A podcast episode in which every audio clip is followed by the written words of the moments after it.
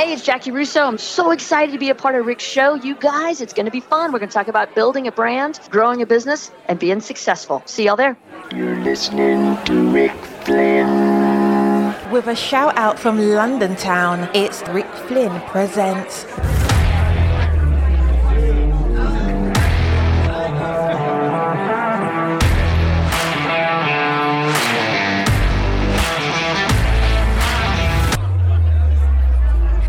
Now, ladies and gentlemen, your MC for the affair, Rick Flynn.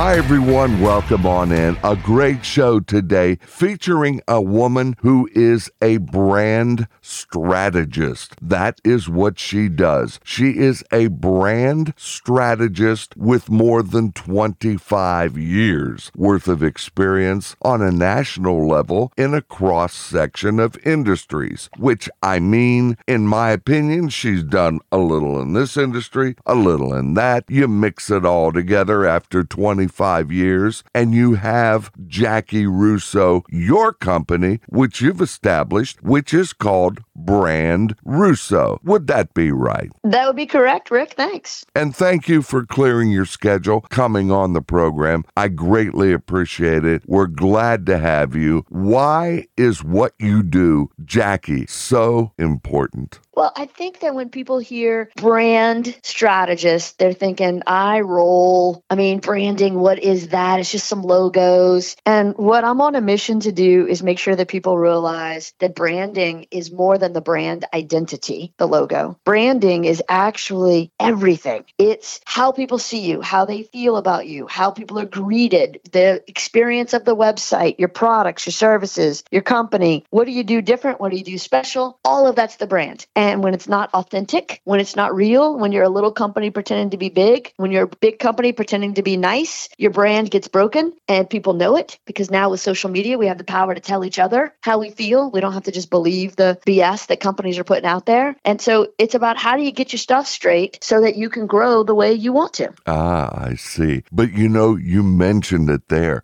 Have you, I'm sure you've had experiences with companies, maybe in the insurance industry, let's say. That would be one area where the reputation is not that great. And you're left with a collapsed house of cards in the public's eyes, and you've got to build it back up. Is that difficult? And do you ever get frustrated? Well, I think anybody who deals with clients understands what frustration means. But sure, we have clients all the time that do things either they didn't prepare properly, so they're caught off guard when there's an issue, or or they just do things maybe not always the right way and it comes back to bite them. Either way, we get called in for some crisis communications. And I, I actually just shot a video on this. I, I had the good fortune of being in Venice, Italy last week. And there's a phenomenon that happens there every few years called acqua alta, which means the water gets really high and it floods St. Mark's Square and it gets into the church. It's just a travesty because Venice is sinking and water is rising. And so they have set up these walkways, these two foot tall catwalks to get tourists from one side of St. Mark's Square in and out of the church without having to walk through all this water. The locals are wearing boots. They expect it. They understand it's coming. There's a whole app where you can track the high water. And in the video, I was talking about the fact that this could be a crisis. It could be where they lose their tourism trade, which is the economic foundation of the area, but they anticipate it, they prepare for it, they work through it, and the tourists are not inconvenienced whatsoever. And so how are you preparing for the crises that you can control and anticipate, or the ones that catch you out of left field and you don't know that are coming? Either way, you can't get caught with your pants down. You got to be prepared for it. In business, our customers rely on us to create a community that they feel safe in. So, businesses have to respond. Right. Oh, I can understand that. And that, you know, when I first began years ago, I had, I hated to, to get caught without a guest for that week because then you reach out and grab anyone. Now, by the grace of God, I'm delighted to say we're booked up now months in advance. And you cannot, as I've said, you're using the same expression I've used for years. I always tell everyone, I don't want to get caught with my pants down. There's not a worse feeling in the world than that. You've got to stay ahead of your game. Correct. A hundred percent. Now, years ago, Jaci, you got started with an agency who I have worked with, and I worked with them very early on. So many years ago, I forget the client that came on. This was back when I was a, a, a newspaper columnist and I had a syndicated column. But I believe, if my memory serves me right, and I may be wrong, but you worked for Creative Artist Agency, CAA, as did I when they represented, and I think it was the Beach Boys, and they came on and I interviewed them back when I was a columnist. Do you happen to recall in your experience whether or not that agency did handle the Beach Boys or was not was that not in your purview? I believe that you are correct that CAA handled the Beach Boys. It would make sense. They handled every top artist uh, at one time or another. And uh, you are correct that I worked there. That was my very first job out of college. Right. Now, that is a spectacular uh, way to step out of, of a college. Oh, boy, they are one of the heavy hitters. They and William Morris in New Right. York. Oh, fabulous agencies, both of them. Did you enjoy that time? And what did you learn working with those those A-list uh, celebrities that you handled there? Well, I think enjoy might be a bit of a stretch there, Rick. Uh, it was an experience. It was an experience that I am grateful for every day. It set the path of my career. And uh, obviously, 30 years later, I still get to use it on my resume and have people ask me about it. So I'm forever grateful for the uh, launch pad that it gave me. It was long days. I, I would be in the office around 7 a.m., I would get home around 10 p.m. I worked six or seven days a week. Uh, but I was young. I was 23 and uh, started when I was 22. Uh, transitioned out of there at 24. And um, but it was it was incredible. I had the good fortune of being um, the assistant. And my first job there was the assistant to Ruth Ann Huvane, who was married to Kevin Huvane, who was running the agency in collaboration with uh, Bryan Lourd and um, you know Mike Ovitz and Ron Meyer and Rick Nisita and a, a bunch of these really just incredible talents. And I got to learn the business from the inside out, from the top to bottom. I worked with some awesome, awesome clients who were just getting their start. I got to work on some amazing projects, and uh, enjoy would be a stretch, but grateful would be accurate. Right. Grateful for the experience, but Sure. it, it could be, it was a weight on your shoulders. Can we say that? It was a lot of pressure. Uh, it was a lot of responsibility. I was uh, just moved from Louisiana to Los Angeles, and I was a fish out of water on so many different levels. I felt like it was a crash course in an entertainment MBA. It's uh, it was crazy. I mean, I, you know, I, I get in the elevator one day, and, and in steps Tom Cruise, and so we're riding up together. I'm um, crossing the lobby and, and bump into Al Pacino, who's walking around holding his uh, Academy Award for Scent of a Woman. I answered the phone. Every call was with a celebrity, a power broker, a major player. And so I learned the culture. I learned the do's and don'ts. I learned through watching people, through reading. I, I just became a, a voracious studier of human nature and figuring out how to fit into this world in which I found myself. It was novel worthy, to say the least. Uh, now, if you've seen uh, Devil Wears Prada, the assistant that just starts, who looks kind of frumpy, that was me at the beginning and the end. There's no after picture here. I looked like that the whole way through, uh, but it was awesome. Oh my, the devil wears Prada. Wow. I'll tell you what, what did you learn, Jaci, about being young, gung ho, wanting to make a difference right out of college, and then here you are in this in this pool of celebrity action. Did you learn anything about those individuals being any different than what you were? Other than the You know, fact a- perhaps they were a little mm, well known, more well known, but other Well, than and that. wealthier. They had more money, Rick, Yes, for sure. yes. Um, but you know, it was interesting. Uh, People are people, and no matter what level you're at, it's about how you treat the people around you. And so I found that most of our clients really had great concern and regard for others and were very kind and made me feel welcome and useful. Uh, There were a few times where I made some major uh, mistakes, and it uh, it was a challenge. And they were gracious. Some of them were gracious and kind. Some of them not so much. It's pressure. It's a pressure cooker. You know, you're talking about uh, hundreds of millions of dollars on projects, and every deadline, every phone call, every nuance in an email could set a project forward or ruin it forever. Um, there are secrets guarded uh, stronger than Fort Knox, and there is an entire culture that operates differently there than anywhere else. I can't imagine a better first education to um, know what I wanted to do and what I didn't want to do moving forward. I think that the the greatest lessons, though, were just about how to treat people. I found that the uh, talent that had risen to the top, they were usually the kindest, and so they want to be treated like regular people, and they treated everyone else uh, with respect and kindness. But I mean, I was working with Tom Hanks and Blair Underwood and Helen Hunt, and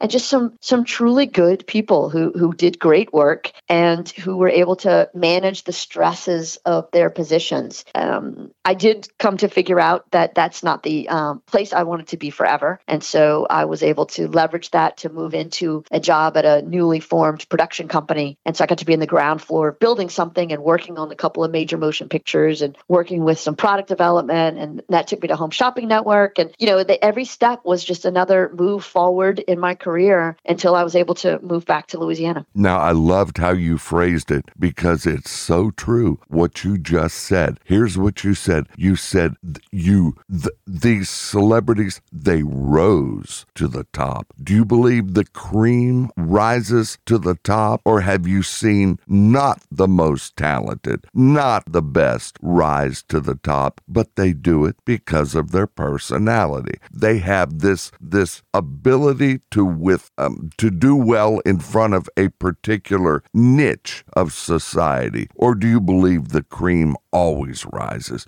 what are your feelings on that Well, I think there's always going to be some sliders, uh, some people who are able to slide it under the door, uh, maybe not necessarily earned or invited in, uh, but they use some other um, way to get inside. I mean, that's just in every every nature of every business. But for the most part, the people that I had the opportunity to work with my entire almost you know six seven years in Los Angeles, they were people who worked really hard and were truly doing their best and really wanted to make the most of the situation for themselves and everyone around them. Um, and so that was great. You know, I, I ended up with some some opportunities of my own. Uh, one of the things that I did for the agency uh, when I was at CAA was I would uh, do coverage. So we read scripts. This is outside of our nine to five job, and I use the words nine and five laughingly because it was more like seven to ten. But uh, we could on the after hours read scripts for additional money, and since we were being paid very uh, low wages, that was very helpful to be able to make rent. And we would cover the script, we'd read it, we'd write a report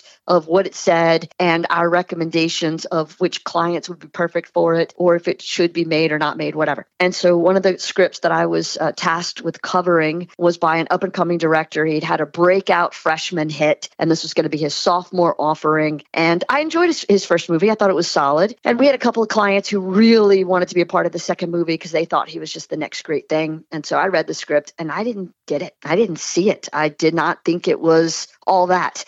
And so uh, one of the clients that I worked directly with, Eric Stoltz, had a huge interest in the director and the script. And, and so we met and I said, I, I got to tell you, I covered it over the weekend. I just don't see it. I don't think it's very good. I, I, I know that you're putting this your career back together after a little bit of a um, hiccup and I just don't think this is the next right move for you. And to his credit, he did not listen to me uh, because I was an idiot.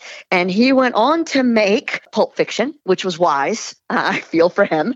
And it was a huge success. And I love the movie now, but I didn't see it in the script. It just didn't come through in the page. So, you know, you make choices, you make recommendations, you put your neck out there and realize later you were an idiot. And that sums up a good portion of my career at times. right are these celebrities any smarter than you are You know, I think everybody has skills and talents in their own way. If uh, if you ask a fish to climb a tree, you're going to think that fish is no good. Uh, and if you ask a bird to swim in the ocean, you're going to think that bird has no talent. So I don't think it's about anybody being smarter or better. I think it's about finding the people who have the talent and putting them in a place where they can be successful in that arena. Um, actors can't always write, writers can't always act. And so uh, knowing who you are and how you excel, that's where you're going to really find your purpose. And so I think about that here at the agency. For the past 23 years, I've had the opportunity to hire people. Oftentimes, I've done a great job with that. I've got a great person, put them in the right place, and they have shined and, and they're still here, you know, 10, 15, 18 years later. In some cases, I it's been a mismatch. We thought somebody was going to be perfectly suited for their position. They were not. We are able to transition them to something else. And so it really just depends on matching the person to the opportunity. Then you can see what their real talent is. Now, did you work with the rock and roll bands that CAA handled?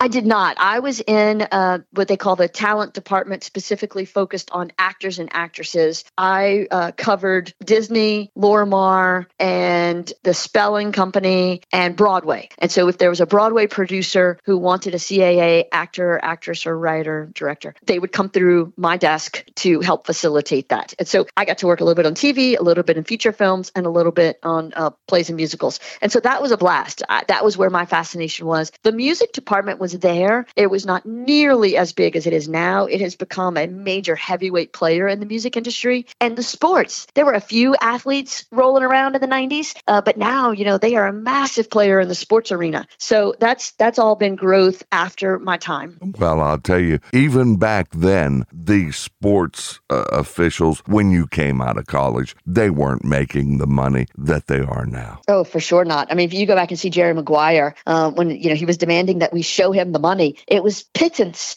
uh, compared to what these athletes are making these days. Isn't that the truth? Pete Rose from the Cincinnati Reds, uh, he said that in his opinion, Johnny Bench from the Big Red Machine is the best catcher that ever played the game. Because not only could he catch, obviously, but he could hit. And sure. he was making, I believe it was uh, Mr. Bench was making 400,000 a year. You know what? That's nothing today. I don't even think that's league minimum today. um, you get them. You get you get right out of uh, farm league, and they're making right, that. Right. Right. So there you go. There you have it. All right. You didn't work in the music business as as I have all these years, but let me just give you the scenario because I'm sure it applies to what your expertise is. You have rock band A. You have rock band B. Let's say both of them are brand new in CAA's music division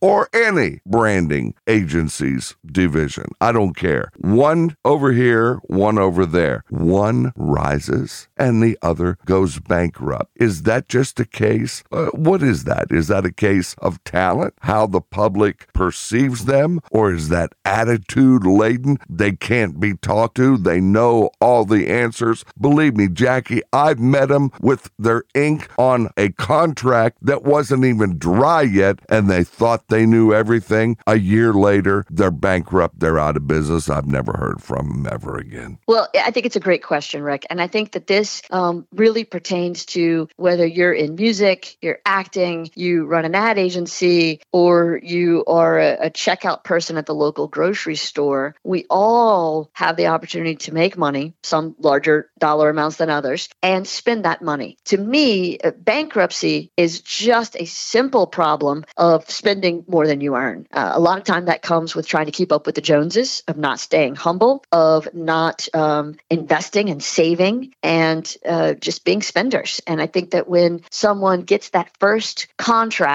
in sports or music or acting, um, or even as an investor in a company, all of a sudden they see green and they think that it's never going to stop and it's an unlimited source of funds and they, they go a little crazy. Uh, so I think good fiscal management is always important. One of the projects that I've been working on here at the agency lately is with name, image, and likeness, which is now an opportunity for college student athletes to make some money. You know, I was against it uh, myself personally. I thought that college should be pure. I don't don't think people should play professionally in the Olympics. I think that should stay pure and amateur. But it got passed through, and I understand the logic behind it. When you have someone who plays in a college band, a marching band, they are still able to do gigs on the weekend or for money or um, teach others. And so they have an opportunity to make money from their talent, but these athletes are not. So I created a program called Ultra uh, for the University of Louisiana, Go Raging Cajuns, that would help their 417 student athletes capitalize on the NIL opportunities. And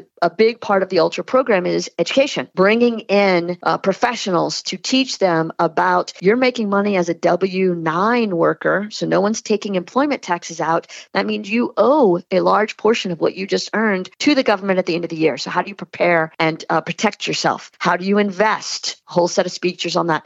And so, knowing, being smart about money, that should be something we all learn early on. That should be required in high school. Balancing checkbooks, understanding how to save, understanding how to invest, understanding how to make money work for you. It is a vital skill. To the rest of your question, though, when we're talking about a band, for example, who um, comes in, huge success, and then flames out, how does that happen? When you see the Rolling Stones about ready to cut an album in their seventh decade, not of life, but of playing together. I mean, that's just crazy. And so as this album gets released, I'm thinking it was 19 years since their last album. Uh, 19 years is Taylor Swift's entire career. So her entire career has fit in the span of their last album and their most recent album. That that's shocking. And so how can somebody stay? What's the the secret to their longevity? And I think it's the same whether it's music or business or products or services. It's about knowing your audience, knowing them and leading from the front, knowing what they want and what they need and giving it to them. I see people who try to follow trends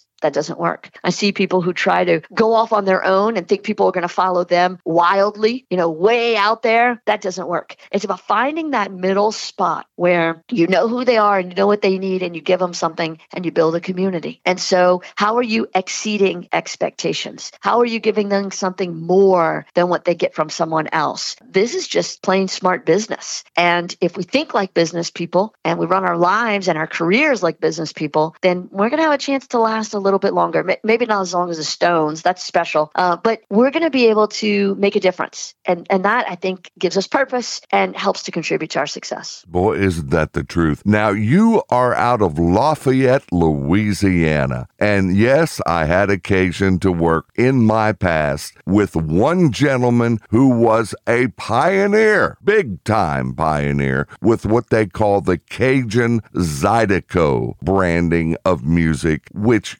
hear in New Orleans. It's strongly uh, French based, uh, among others. It mixes a whole uh, bunch of music together. It's called Zydeco, and you had a gentleman in your hometown down there. His name was Buckwheat Zydeco. Have you ever heard of him? And are heard you a of him. Zy- uh, yeah? Please, are you? Rick? Yeah, tell me about the late Buckwheat, who unfortunately we just lost him a year or so ago. Yes. He was Yes. a great, great performer. I loved him. Well, you know, as you mentioned, the Acadiana area, which Lafayette sits in the center of, is founded by Cajuns. They are Europeans who were in Canada, who were kicked out of Canada uh, because of religious freedom issues, and they traveled all the way down from Canada to the Louisiana area that we now call Acadiana, and that's where Acadian uh, got translated into Cajun, and so that's that's our nomer there. Uh, Buckwheat Zydeco was one of the greats. And if you look at uh, Terrance Simien, you look at Rockin' Dopsie, you look at all of these powerhouses that took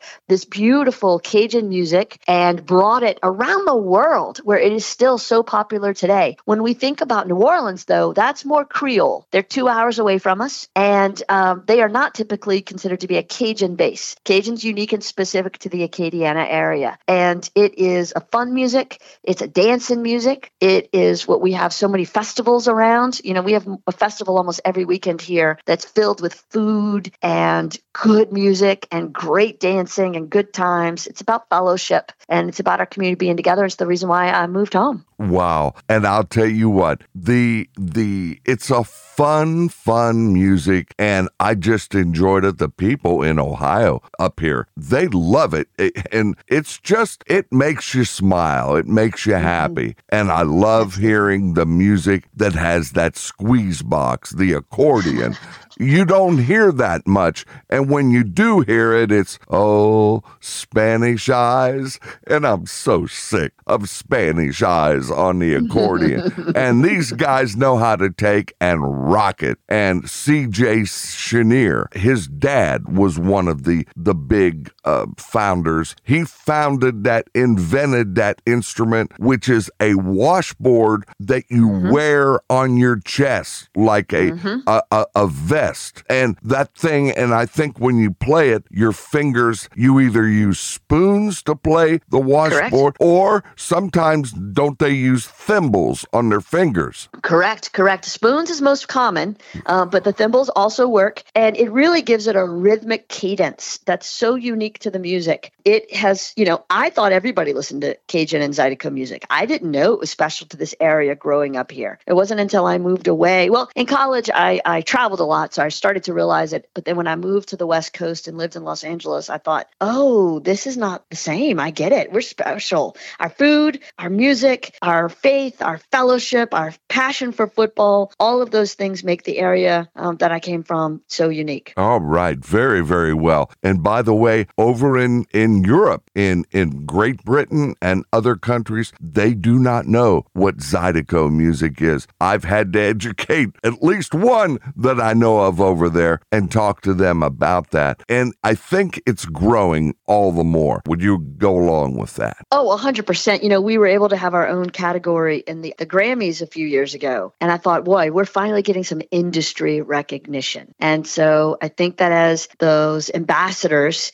continue to travel and bring our music to other lands, we will continue to recruit more fans and believers and visitors to our community. All right. Now, after you left CAA Creative Artist Agency, oh, and by the way, I want to just ask one more thing and then sure. I want to move on. When I first met the Beach Boys, who, as we have discussed, they were a CAA client at that time all those years ago. And this was back when it was the Beach Boys with their bright, solid white pants and white oh, shoes. Sure. Remember that? And the uh-huh. striped uh-huh. shirt. And the drummer was Dennis Wilson, one of mm-hmm. the one of the the brothers. And they called called him Denny on the drums. And he was this all American, pure teenage idol type of a guy. And darn it, if it wasn't years later, I had a chance to meet him. And boy, did he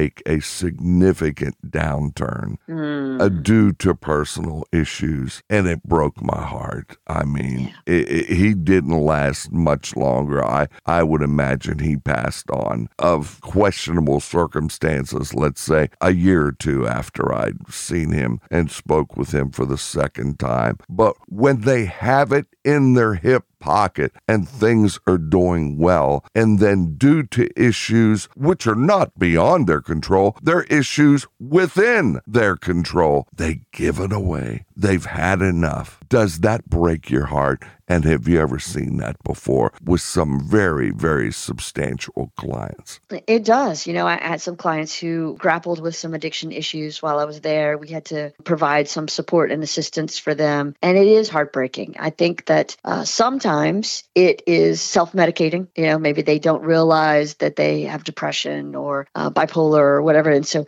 they medicate themselves instead of seeking professional help. Sometimes I think that the, the demons that fuel their art um, also chase them into dark alleys. Sometimes I think it's, you know, addiction is possibly in their DNA. Uh, and so that gun was loaded uh, from the generations before. And the lifestyle, the parties, the socializing provides the opportunity to pull the trigger. And it, no matter how they get to there, to watch great talent be diminished is heartbreaking. Um, to watch people suffer and families be broken up and then eventually, you know, death, it, it is it's very challenging. It's it's quite sad. Very much so. And that's what I wanted to say. But let's move forward. One thing that I've noticed is oftentimes when these recording artists, let's say, get signed, there is a clause within the contract which states if we have to, and this is the company doing the talking, if we have to spend blank amount, thousands, whatever it is, to produce this album, which can easily be 50, 75, and upward thousands of dollars, uh, usually it's not going to be millions unless you're an established artist already. They already know you're going to sell. Somebody like Madonna, somebody like the late Michael Jackson, they're going to put money into that. They know they're going to recoup it. But somebody that's fresh and new, they have to pay back the thousands that it took for that initial album. And where they make their mistake, Jaci, they get the contract signed and they immediately start living life like they are Michael Jackson, like they are Madonna. And nothing can be further from the truth. You can get your mother to buy a copy later on when it's done. You can get your cousins and relatives to buy a few copies when the album finally gets done. But they are not celebrities, they are not successful, and they are usually in debt many times that they cannot pay off. And there you Right. go. We will have a requiem for that band. You'll never see or hear from them again. Is that Correct. sad or is that good business on behalf Well, of the company? I think it's sad. I, I mean, you look at and, and gosh knows there's so many tales of the same woe. You look at the people though who are smarter now, I think, who are making better choices, who do not need the production and distribution professionals anymore like they used to because they've got some of that power in their own hands now. You look at the artists who have had a seat at the table and been able to advocate for those coming up behind them. And I'll bring up Taylor Swift again because her business acumen is through the roof. So when Apple Music came online and she said, no, you're not paying enough. The artists need to be compensated more. And they budged and they gave in. Um, you look at what she's done by uh, re recording all of her masters so that she can own her work. And so I, I look at every artist that's going to come after her that they're going to walk in her footsteps and learn the lessons and hopefully do a better job of being business people and surrounding themselves with professionals they can trust and not get taken advantage of. I'm going to tell you about a group. I don't know if you're old, you're young next to me, but perhaps you're old enough to remember during the British invasion, the Dave Clark Five. Oh, of course. Does that ring a bell? It does. Now, I wasn't around uh, when they debuted, but I have obviously heard their music since. So, yes. Right. They were one of the important bands from back in that era, and many speculated, although incorrectly, that they were going to be the band that was going to beat the Beatles, which never happened. But one thing that they did is that the Beatles had lawsuits involved with their catalog. All Elton John had lawsuits involved with his catalog. A lot of those bands went through years of litigation, and Dave Clark, it turned out, was a very, very savvy business person. And you know what he did? He created a situation where he rented the master tapes Oh, to the smart. company. He rented them, I think, for five years. At the end of five years, he gets them back. Now, is that, and Elton John said, I could, uh, and I'm going to paraphrase what Elton said. He said, I, I wanted to wring his neck. The rest of us went through these lawsuits, and here was Dave with his rental. He got back the tapes contractually. He had not one lawsuit in the industry because he was wise enough to come up with a solution. Now, you're the branding expert. What do you think about that? I think that's smart. Anytime you can take an opportunity uh, to put yourself in a good position from a business perspective, you're going to protect yourself. And I think that's great. I, I look at the artists who did not get good advice, who did not have good management, and got taken advantage of. It reminds me of an article that I read years ago about when Elvis met the Beatles. And he said, specifically to John how jealous he was that John got to have a group around him that could share the burden. There were four guys who all knew what it felt like to be a Beatle, but there was only one guy who knew what it felt like to be Elvis and how lonely it was. And so you think about how each of their uh, careers played out, you got to surround yourselves with professionals. Boy, isn't that the truth? That is so much the truth. We had a young act they brought me years ago which I promoted. They were I N. What? How did they spell it? Uh, they were called INXS. I believe. Oh, that sure. They were from Absolutely. Australia. It, wa- I those guys. Yes, in a. They had. They were doing very well, and I pick up my morning newspaper years later. The lead singer. Let me just put it in my own parlance. He hit the time clock and checked out. He had had enough. Uh, um, the pressure got to him, and I hate to see that. You have MC Hammer. He had a big, big hit. You know it. You can't touch this. Da da da dum da dum. Of course. da- which the music of that behind him was nothing more than the instrumental version of a song by Rick James called Super Freak. Mm-hmm. Remember that? Oh, yes. And uh, well, on the 12 inch dance single, which we played in the nightclubs, you had the vocal of Super Freak. That was on Motown. You turned the 12 inch dance single over and you had the instrumental. So I could mix that instrumental in to the dance floor because everybody knew what it was coming up and I'd get more time out of it because then with a second copy, I could come in and bring the vocal in there and everybody loved it. But MC Hammer thought he was Elvis there for a while. He would mm-hmm. use a a 49 or 50 entourage everywhere he went. He had a mansion that had waterfalls in it. I mean, it was ridiculous. The man went bankrupt, and they recently talked to Hammer, and he said, It's true. I was bankrupt. It's true. I spent my money unwisely. I thought I was somebody I was not. But you know what he did? He turned Christian. Well, he was Christian the whole time, but he went to work for the church. A church is plural, giving sermons, being a Christian artist. And I understand now he's made it back. Maybe not as big as what he was, but he's now in the black, so to speak, no longer bankrupt. And he said, and I, this is what I want your opinion of. He said, if I had it to do over, I'd have done the exact same thing because now I'm ready for what I should have been ready for the first time. What do you think? I mean, I'd like to think that if I had made those choices, that if I had the chance to do it over again, I might do a few things smarter. um, you know, I, I don't regret any step that got me where I am because I like who I am and I like where I am, and I think it's important that you learn from the choices. But if I there was a magic time machine and I was going back in time, yeah, I might do a few things better. There might be a few choices I would make to put myself in a better position moving forward. But you know, we are where we are. I would hate to think that anyone live with regrets. That's the worst part. I, often think about the end, which we're all going to face at some point. And I, I heard somebody the other day that this just stopped in my tracks, Rick. They said that in their opinion, um, the definition of hell is meeting up with the person that you could have been. Oh yeah, what Neil Young said the the the saddest four words uh, that have ever been. I think he's are the the words "it might have been." There you go. That's like fishermen on the couch o- on the porch out front talking about the big one that got away. Right. Yeah, why not show someone the taxidermy on the wall and show them the fish? Don't talk about the big one that got away. Right. Oh right. my goodness gracious. Our guest today, ladies and gentlemen, Jaci Russo, who you get an award, Jaci, for the way you spell your first name. Lord Almighty.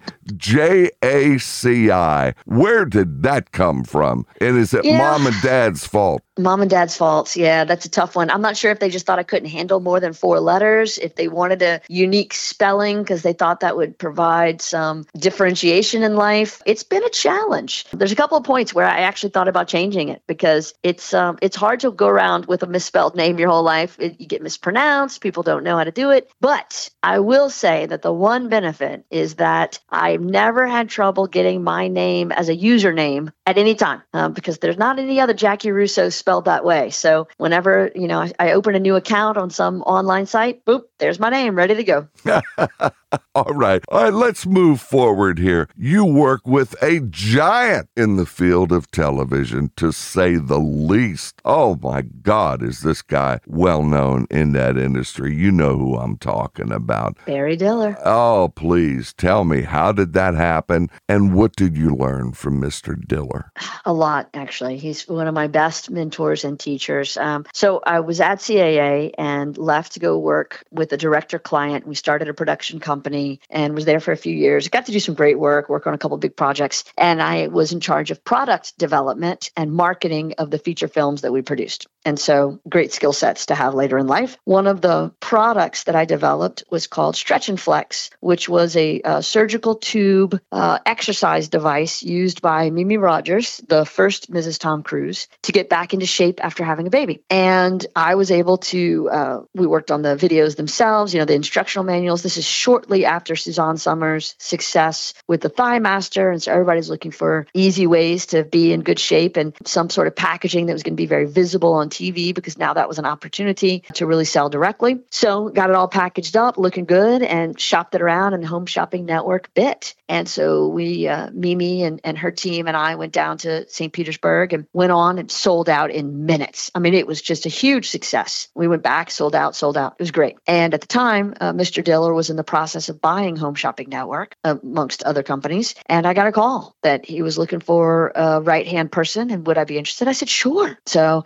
I'd heard the stories. You know, he was the worst boss in Hollywood. He was number one in that ranking for years. He was loud. He was abusive. He was just awful to work for. And I didn't really buy into a lot of that stuff. I figured that was kind of made up. So I uh, went in and interviewed, made it through for three or four rounds of interviews, actually was able to meet Mr. Diller and interview with him. Delightful. We got along famously. And then I get the call that they've hired someone else. Rick, I Oh, was no. devastated. Devastated. I had my whole, you know, resignation speech ready. I um I'd already started mentally preparing for the new challenges. I was so bummed. And um, it was a few days later that I get a phone call, middle of the day, uh, from someone else in Mr. Diller's office that the person they hired instead of me had made it three hours and walked out. And would I please come to work for them? And I said, well, let's talk about what that compensation package is going to look like, shall we?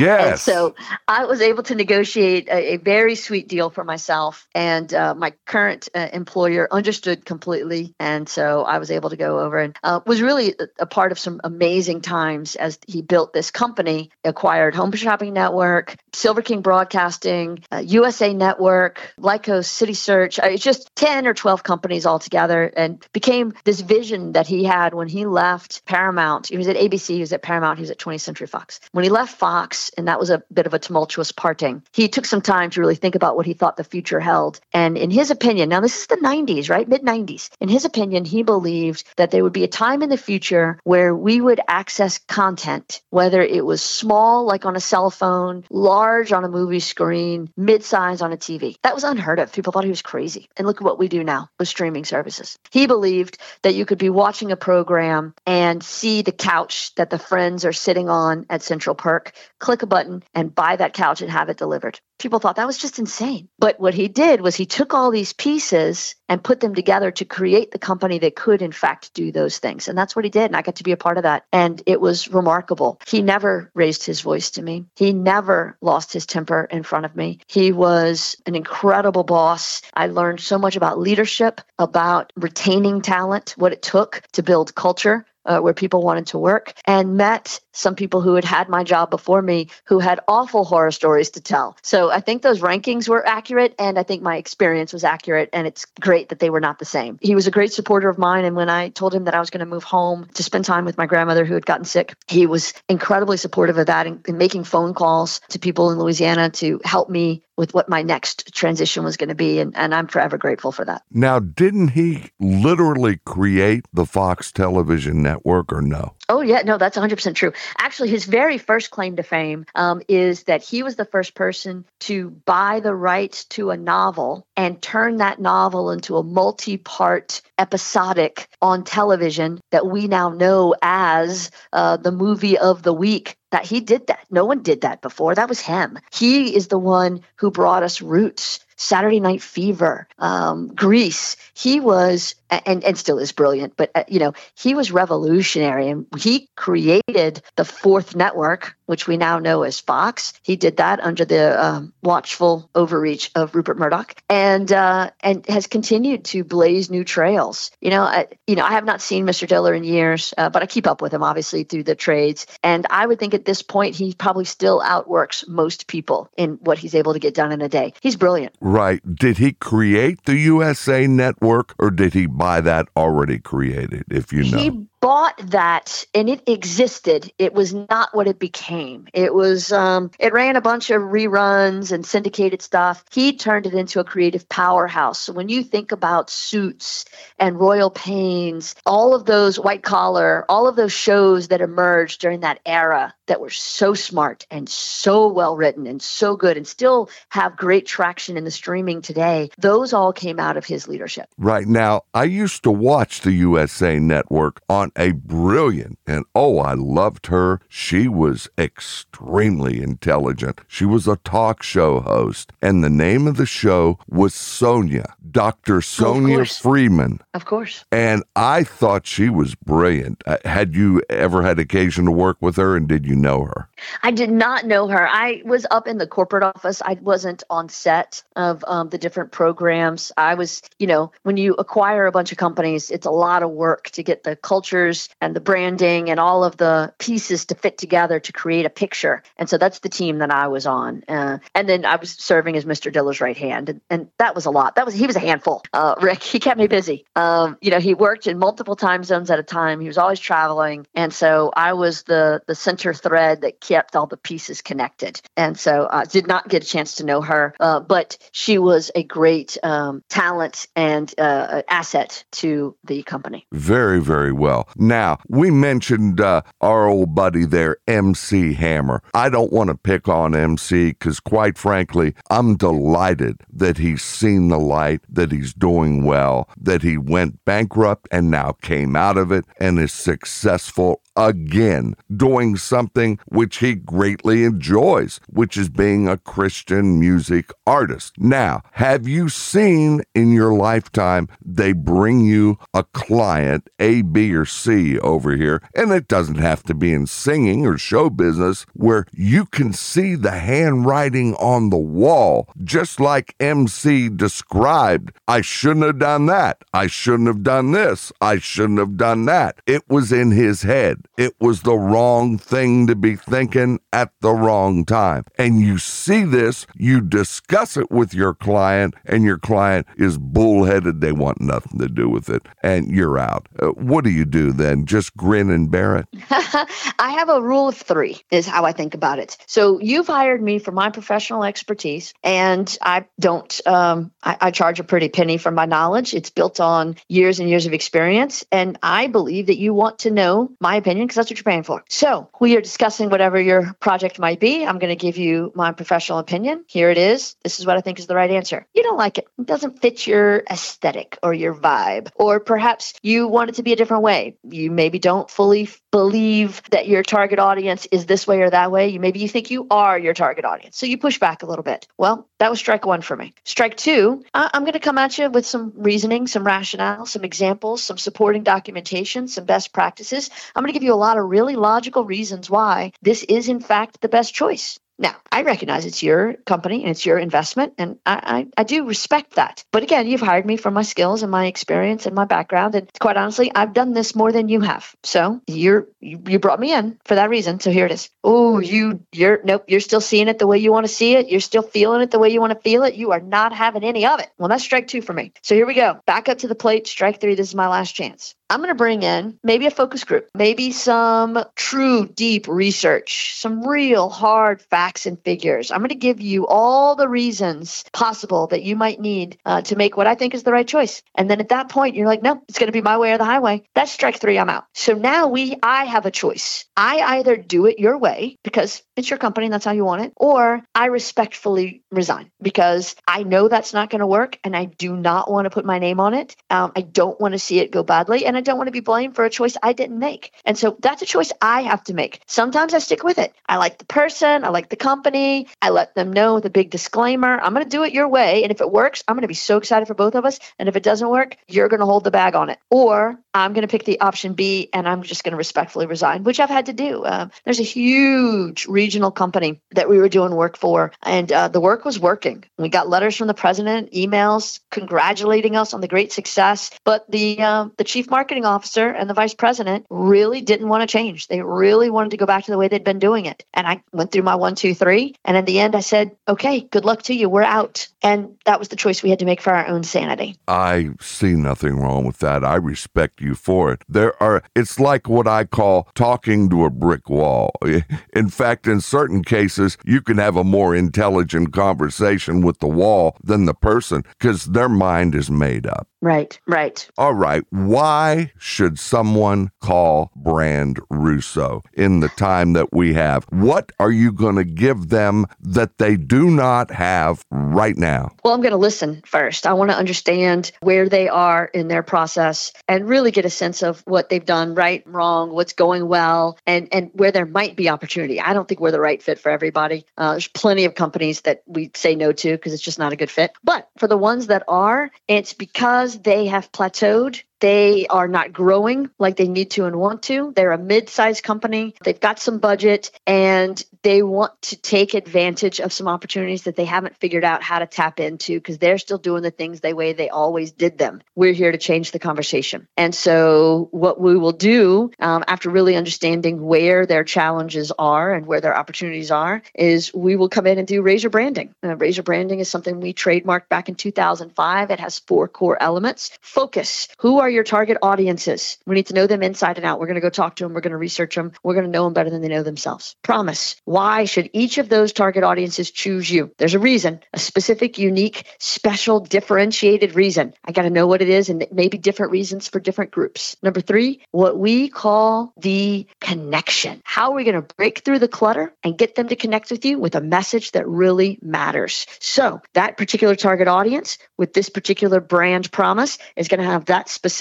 message that's going to resonate with them. And then the fourth and final piece is harmony. Where's that message going to go? That they're going to see it enough times that they hear it and see it and will take action on it. That is a four month process for us to go build out that strategic brand plan. And then we're not just going to hand you the plan and go away. We're going to be the ones who help you implement it. We're going to be the ones who make sure that your social media and your PR and your email campaigns and your website and your ads and your trade shows and your thought leadership are all being done the best way they can possibly be done. We're going to track it. We're going to know what's working and not working. And um, we're going to help you grow and be more successful. You created something, Jaci, which is called razor branding. Well, and I'm not talking about shaving your face.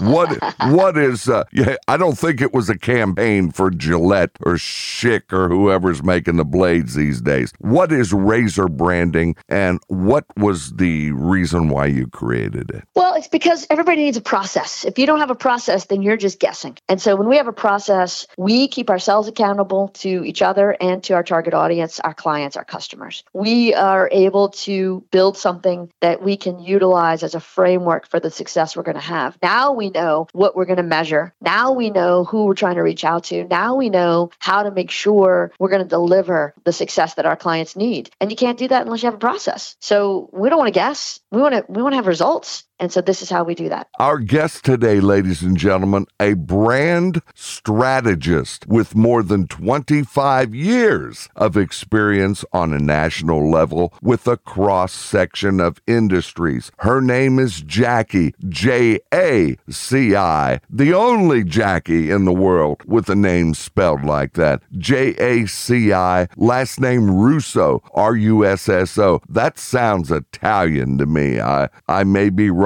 but that's my guess. JaciRusso.com, everybody. That's one of three websites that she has. Jaci, how does somebody get a hold of you if they wish to do so? Well, I'm, I'm on all the socials, so you can find me on Facebook or Instagram or Twitter, which MC Hammer follows me on Twitter. I just thought I should mention.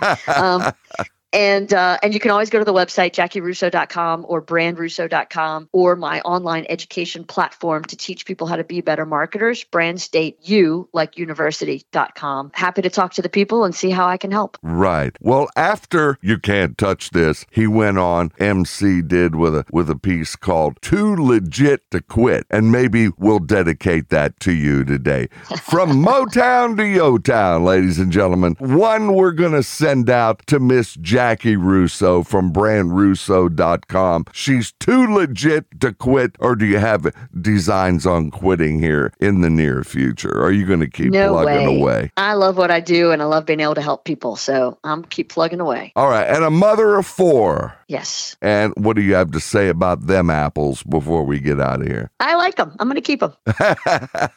All right. Very, very well. Now, I just want to say it's been a great hour. You cannot parlay everything that you have learned in 25 years into an hour, but you can tell a prospective customer what? I think you need to know your target audience. I think you need to know yourself. I think you need to know what makes you special. And I think you need to know how to connect. Ladies and gentlemen, this is Rick Flynn speaking. It's been fun, but I've got to run. On behalf of myself and our special guest today from the Creole Cajun capital of uh, one of them of the world, if not the world, Lafayette, Louisiana. Her name is Jaci Russo. www.jacirusso.com. Thank you, everyone. New shows every Wednesday. We'll see you next week with another show. Thank you, Jaci, and we appreciate all of your listening to the program today. We'll see you on the next one. Good night. And good night to you, Rick, and to everybody. Thanks so much for having me. Y'all take care.